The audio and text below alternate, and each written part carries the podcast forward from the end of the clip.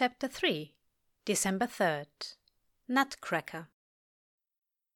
There is a trunk pulled out, open at Aziraphale's feet. His hands reach in and out, forward and back again. Smells waft from within. There is a hint of dust, marking out the count of years. There are pine cones with cinnamon oil and dried fir tree needles.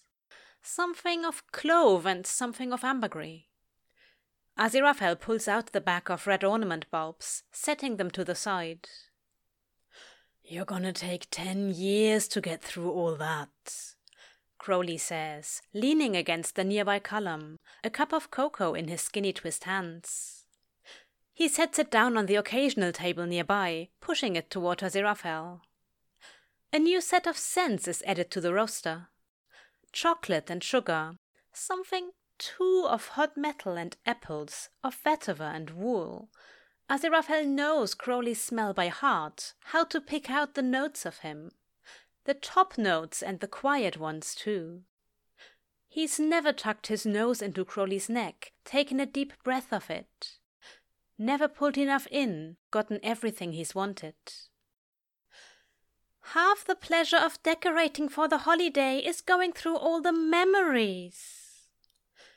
He looks up at the lithe demon, the half-drunk smile on his lips, lazy and simple. The sunglasses are nowhere to be seen. His eyes are as yellow as a wise man's cloak. His eyes are as gold as myrrh. "Yeah? What kind of memories, Angel?" "Reach in. Tell me what your box looks like, the one where you pack away your memories for another year." It's cold now, it's snowing. What does it look like when you dress the world up in ribbons and light? What does it look like when you string berries and garlands over your staircases, when you tuck gold into unexpected places? Tell me how you make your world beautiful. Tell me what you keep, tucked away, year after year. In the bottom of the trunk, there is a nutcracker. You know the one. Aziraphale's is tall, shaped like a soldier and dressed in green. The beard is half peeling off, the black paint on the eye is worn and chipped. Over the years the wood base has warped. It never sits quite right on the mantel, always wobbling if you touch it. I could miracle it perhaps, but that doesn't seem quite right, does it? Not in the spirit of things. It's better to remember. "Well, my dear," Aziraphale says, turning and holding the nutcracker in his two careful curator's hands. "Do you remember this?" Crowley's eyes widen. "You still have that?" "Of course. I wouldn't dream of getting rid of it." "For someone's sake, it's falling apart. Give it over, I can miracle—" "Don't you dare!" Aziraphale says, holding the nutcracker tight against himself, tucking the face of the soldier into his waistcoat, against his chest. In the absence of Crowley, the nutcracker will do. "You got this for me!" Crowley flushes. He looks away, hands shoved in his dark denim pockets, fussing with the belt loops. "It's not a big deal, just a thing." It had been a simple thing. Remember it now, December 1941.